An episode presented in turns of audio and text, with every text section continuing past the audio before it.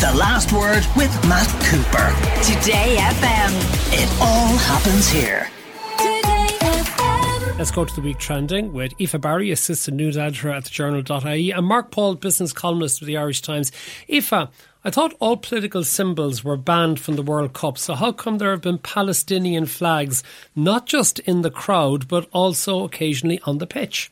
Yeah, it's I suppose all about context in many ways. Um, you will have seen a lot of pieces and uh, you know video pieces, articles, um, photographs as well of the Palestinian flag and armbands as well with the Palestinian flag and kind of symbols on them being shown off at the World Cup, and it has become something that, unlike the rainbow flag, is allowed to be uh, displayed in Qatar. I mean, the context there being, um, you know, the Arab context, uh, the Arab context, and the idea that um, solidarity with Palestine is held very close to obviously a lot of people um, across the Arab world and that it's showing support for Palestine. Um, we saw it predominantly when Morocco were playing. I think they're the only um, Arab country in, in the World Cup. So you saw it. But the only ones left. Left in the, sorry, left in the World Cup. Gone, yes, yeah. sorry, exactly. Uh, at that stage they were anyway. I think it was one of their last games. Um, they showed off the Palestinian flag. Their supporters did. Um, saw people in the crowd. It's become a big feature of the World Cup. But obviously people then um, even if they support perhaps the move, they might also question, well, how come other symbols, how come there's such a massive, huge, big deal,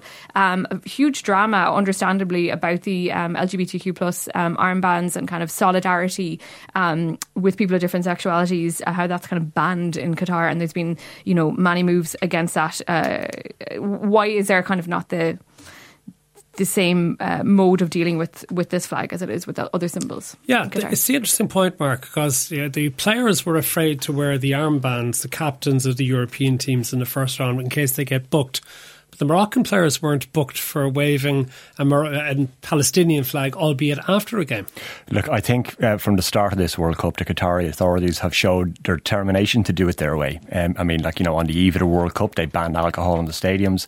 And look, they're, they're making clear. You're, you're talking about um, a country, Qatar, that has, you know, a quarter of a million Palestinians live there. And um, the Palestinian cause is a huge cause for all of Arabs. Um, I think the Qatari government, obviously, and, and, and people feel put upon by a lot of the criticism, regardless of where you, of where you stand on that. Um, they do feel, feel put upon, and, and, and they're just going to let this thing slide. I mean, for an Arab government to, ba- to, to, to allow on its territory the banning of the Palestinian flag, I think would be a step too far for the Qataris, like having drink in the stadiums.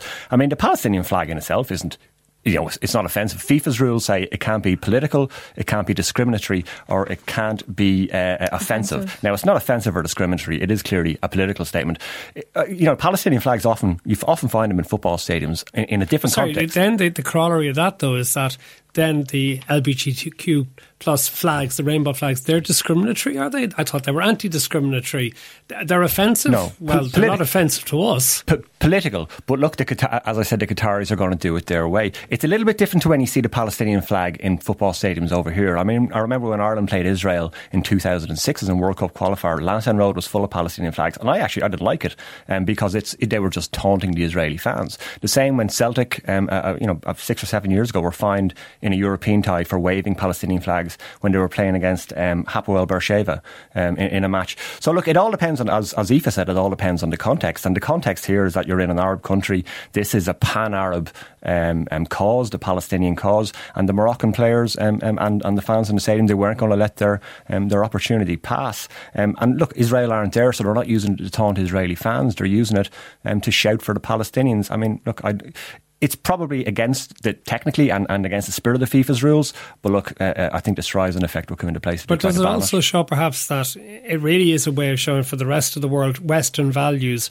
are not going to be perceived as the dominant ones?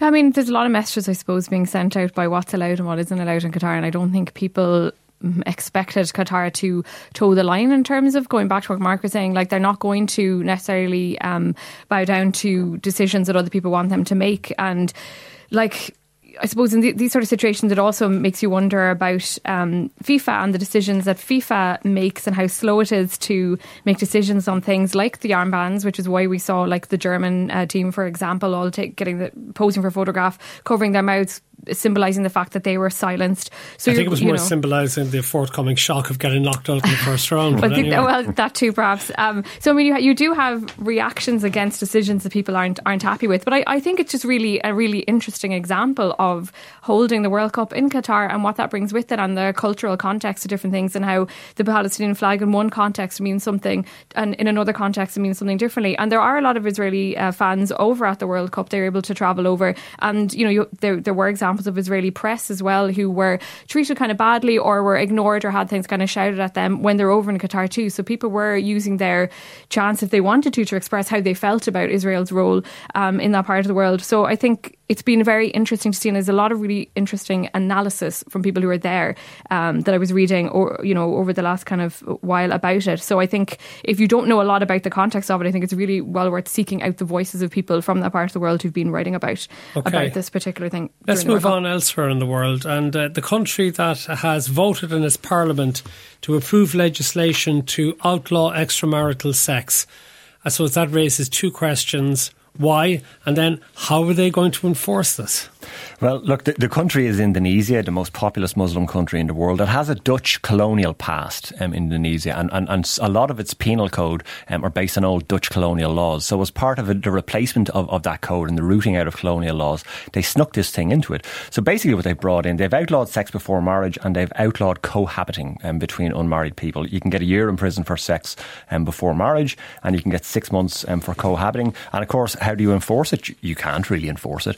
Um, in order for, I, I, think actually the Australian media are quite funny. They've been calling it the Bali bunk ban because um, because you know one million Australian tourists a year go to Bali. Um, but uh, are they, they going to have to prove they're married now to gain admission to a hotel room? Well, the law applies to them, but it doesn't apply in practice because you can the, the police can only act on foot of a complaint from the spouse, the child, or the parent of somebody. So unless you go and you, uh, as an Australian tourist or as an Irish tourist or any tourist, and sleep with somebody from Indonesia, um, um, and, and their parent or their child or their spouse complains, um, you're fine because I mean your own parent or child or spouse is unlikely to complain about it. Um, when you look into the, the, thing, though, I kind of wonder if this whole thing about um, the sex ban, if it's really to divert from what the real evil I think within this code, that the, the replacement of the code, um, which is the, the, they've put in a ban on insulting the president, and they've put in a load of freedom of speech restrictions, and they've they've, they've brought in uh, laws on, on, on banning insulting, insulting state institutions, and you kind of wonder if that's the real danger in these laws, and if the likes of a sex before marriage ban, it's just to distract from the real danger within it. It also, though, it cracks down on LGBTQ plus couples as well. It's kind of a, a way of ensuring if you can't marry because uh, you're a same sex couple, then you absolutely under this law won't be allowed to cohabitate or ha- have sex before for marriage because you won't be allowed to get married. So then the question is whether or not people might be more inclined to complain about gay couples. Um, because they because they feel that they're uh, breaking this law. So it's it's interesting to see, um, I suppose, how fragile people's rights are. You know, human rights are always fragile, no matter what part of the world you live in. We saw in the US, Roe versus Wade, women's rights there under threat. Go to Indonesia, people's rights across other spectrums under threat. Um, there's three it's three years on, before this comes into place, so you would wonder if there will be some sort of pushback against it. But at the same time, the Parliament are all in agreement, so they're the ones that are setting this law. They're the ones that are rightfully replacing the, those colonial laws and bringing in their own laws, and it does set the, the standard for what they want their country to be. And it is probably a very scary moment for a lot of people who are living there if they disagree with it or if they feel like they could be cracked down, particularly um, if they're LGBTQ. Okay, listener says the Palestinian flag is not a political symbol. It represents a physical place you can actually go to and visit. It represents hope to many Palestinians in Palestine. We give out about footballers not raising awareness over one political issue and then chastise them when they raise awareness over another one. If they were waving a flag of Hezbollah or the Palestinian Liberation Front, it would be very much different. Well, I'm not sure anyone here is chastising uh, the Moroccan players or anyone else. The only point we're pointing out is the maybe the hypocrisy of FIFA deciding that certain things cannot be allowed and other things can be. And uh, maybe it would have been better if the LGBTQ plus protests had been allowed and then nobody would have said anything about the Palestinian flags whatsoever. Anyone watched any of this documentary with Meghan and Harry. Mark has. I, I, I watched it last night, and to tell you the truth, I, I mean, I watched the first episode, I started into the second episode, and then I woke up at the end of the third episode. So I actually fell asleep watching it last night on the couch. look, that's that's Why prob- did you watch it in the first place? Ah, look, I just wanted to see what it was about, what all the fuss was about. I mean, if you open any of the British newspapers, particularly the Daily Mail, I mean, you're just hit with just a, a, a total orgy of this stuff. Look, it, it, it's pure. Which is sorry, which is remarkably hostile to Meghan in particular, and also to Harry. Which, in some respects, you would say almost goes to prove their point. It goes. It goes right to the heart of what they're saying. The, the, the argument that Harry and Meghan, the Sussexes, or yeah, the- it's the, the Sussexes. The, Yeah. the, the argument that they're making is that um, Meghan was treated differently because she's biracial, um, um, and that the hostility towards her increased. That she got no protection from the family, uh, uh, from the royal family, and that and that essentially they were hung out to dry. Um, and look, the, it's pure propaganda, but so is all the stuff on the other side. I mean, there's not a lot factually. There's not a lot new in it. What is interesting about it is just watching how Harry and Meghan view themselves, and and and you know they, they, they, Are they narcissists, as has been? Prob- Probably a little bit, but but but that doesn't mean that they're also not put upon and that she wasn't treated really really terribly. I don't know how she got that through some of this that coverage. was also very hurtful, perhaps even to him, because of what happened to his mother. Yeah, exactly. I mean, the thing is, like, what happened to them proved the point of what himself and his brother would have been, you know, traumatized about, which is like how their mother was treated and how she was hounded by paparazzi for years and those the awful circumstances of her death and that idea of them kind of being this new generation and Harry in particular wanting to eventually step outside of the traditional rules of the monarchy and do his own thing and how he in turn got punished just like his mother who was a little bit different to the royals got punished for being different as well too. So you can see the parallels really clearly between her generation and his generation and you can see you know how someone like Meghan would have represented almost a threat to the monarchy because she represented all of these different things that they hadn't had in the monarchy before. This American woman coming in and she was willing to stand up to the hierarchy willing to stand stand up to the monarchy and as a result she got punished for it but There you- was an American woman before the yeah, 1930s, of course, yeah, who, who also cost-ticking his who position. also didn't uh, probably didn't have the world's greatest time either too. Um, but sorry, is there a thing with this that this is the great distraction for the British that they have plenty to be worrying about at po- at present? They have an political system in flux. They have like the inflation rocketing. They have all sorts of arguments going on about bad practice in their politics, and this is what they're talking about. And, and look, and it also, you know, that old cliche, it also sells newspapers. I mean, look at the Daily Mail. Go onto its website. The first 12 stories are all um, royal stories. And, and, and the reaction in the British media, as you say, it's a big distraction to all the trouble that's going on. I mean, it, maybe it's a little bit of escapism for some people getting into this sort of, you know, 100 year old Kardashian show. Um, and But look, if you, the reaction of the British media has been incredible. But my favourite line on the whole thing actually came in, in a paper that's not royalist at all. It's The Guardian. You could ever call The Guardian royalist. And Lucy Mangan in The Guardian was talking about how, you know, the, the, the royal family um, um, wouldn't have welcomed the release of this show and that it dropped onto Netflix today like a turd into a stocking, um, which I just thought was, was Quite a gift. I just thought was, was, was, uh, was one of the best lines that I read on it. Um, and uh, yeah, the reaction's been think- fascinating. And I th- yeah, and I think the thing is that that you know that Harry and Meghan don't toe the line when they're expected to toe the line, and they don't toe it in, in a number of different ways. And the fact also, on the other hand, that they are willing to put their lives out there as a kind of a reality show while also appealing for privacy really rubs people up the wrong way because it's kind of like trying to have your cake and, and eating it. You know, you you want to have a private life, at the same time, you're going to get paid 112 million dollars to do a Netflix series about your life, where you have it, you know, mostly have control over the narrative. So I can you can see why they they draw the criticism for how they deal with it at the same time. Another story I saw, Aoife, on the mail this week was the shock and horror that Kate Winslet, the actress, had turned up at a red carpet event wearing the same dress she had worn previously, Yeah. albeit four years ago. Well, I mean, I kind of wondered about the shock and horror show. So her dress is seven years old, and uh, she last wore it, at, you know, to. to in 2015 and she turned up at it again. And I feel like it's these days she's actually tying in with the whole push for sustainability with the anti-fast fashion stuff. She's always traded in being very relatable. A woman who even though she's very rich and famous and lives in Hollywood and has a lovely life there and stars in amazing movies that she's very down to earth. She referred to herself when she was interviewed as kind of like you know the mom doing the, the school run when I mean you can imagine a school run for Kate Winslet isn't like school run for anybody listening to this radio show. Um, so I, I like that she in a way was appealing to the, the, the, the good promote and, and, and kind of push towards sustainability. But at the end of the day, like she isn't quite like us. She is very uh, rich and famous. But I do think she's a very likable person. So tell us about the German coup, Mark Paul. Yeah, so the, the, the German police this week um, um, announced that they had broken up um, a plot, a far right wing uh, plot to uh, to overthrow the entire German government and system uh, and install a, a, completely new government.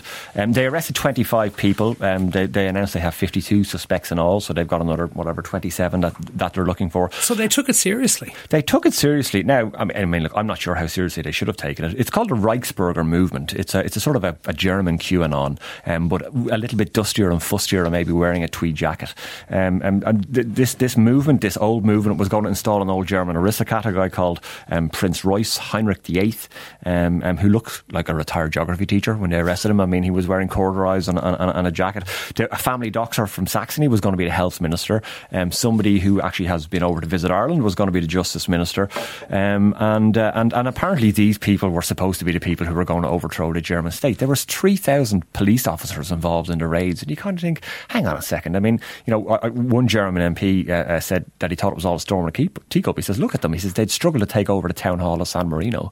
Um, so, look, it's a little bit of a, a, pensioners' revolution sort of a thing. I'm not sure how seriously they should have taken this I, thing. you all. can see, though, that like I mean, there have been a couple of shootings um, and attacks related to the, the far right in Germany, and obviously that's that, that's a, an ongoing issue that they're dealing with there. So you can understand why there perhaps would be a very um, fulsome response to this. I mean, especially when these people, like you said, they were kind of not taking that seriously generally in Germ- Germany. People tend to kind of think they're kind of these, these idiot conspiracy theorists. But, you know, the fact is, what, 21,000 people are a member, a member of that, the Reichsbürger uh, movement, and that they seem to be pushing up things. They were getting guns into, into their hands in a way that they weren't before. Um, you can kind of see why they had that response, I think. Tell us what goblin mode is. So, goblin mode is, I suppose, to me, it's like, you know, when you want to like sit on the couch and watch uh, Netflix um, in your pajamas and you, you know, maybe surround yourself by takeaway cartons and you are retreating into yourself, the the antithesis of being, you know, going out for a run in the evening. Um, that is goblin mode. Really, it's that like unapologetic, selfish behavior. Behavior. How could it be Oxford Word of the Year when most of us had never heard of it before? That, that is a good point. I do wonder sometimes how they pick the Oxford Word of the Year. Maybe they just pick a talking point for people to talk about. But apparently, it's because there was a vote and more than three hundred thousand people um, voted for it to be Word Word of the Year. I think with this particular case, and I suppose they see it as a reaction to the pandemic times and that people are saying, I'm not lazy, I'm not greedy, I'm not selfish, I'm actually just going into goblin mode, um, which is, you could say, as well as a reaction to our, you know, capitalist uh, world as well. We're expected to be on somebody else's clock all the time. Ivan Mullingar says, I'm very flippant about the German thing. The Socialist Party in the 20s was laughed at too. Well, I think that took an awful long period of time to develop in a more sinister way than this particular attempt to take over German democracy. Last thing to you, Mark Paul. In a minute, can you summarise for me your column in the business pages of the Irish Times today because you had a great cut at the NCT, which I think will resonate with many of our listeners. Well, look, I mean, anybody who's been waiting for an NCT in Ireland over the last year or two has been waiting for Godot. I mean, you get it takes about six months to get an NCT, and it's it's a monopoly provider called Applus, a Spanish company who runs it, and it's like they really need to get their act together, um, because people are driving around with no NCTs, and they're driving around. It's an insurance and, and legal time bomb for people, and if Applus would just um, you know, get its act together and maybe pay its mechanics a little bit more. And they have the cash to do it. Pay their mechanics a little bit more. You might be able they to. say you can't find mechanics here or in Europe.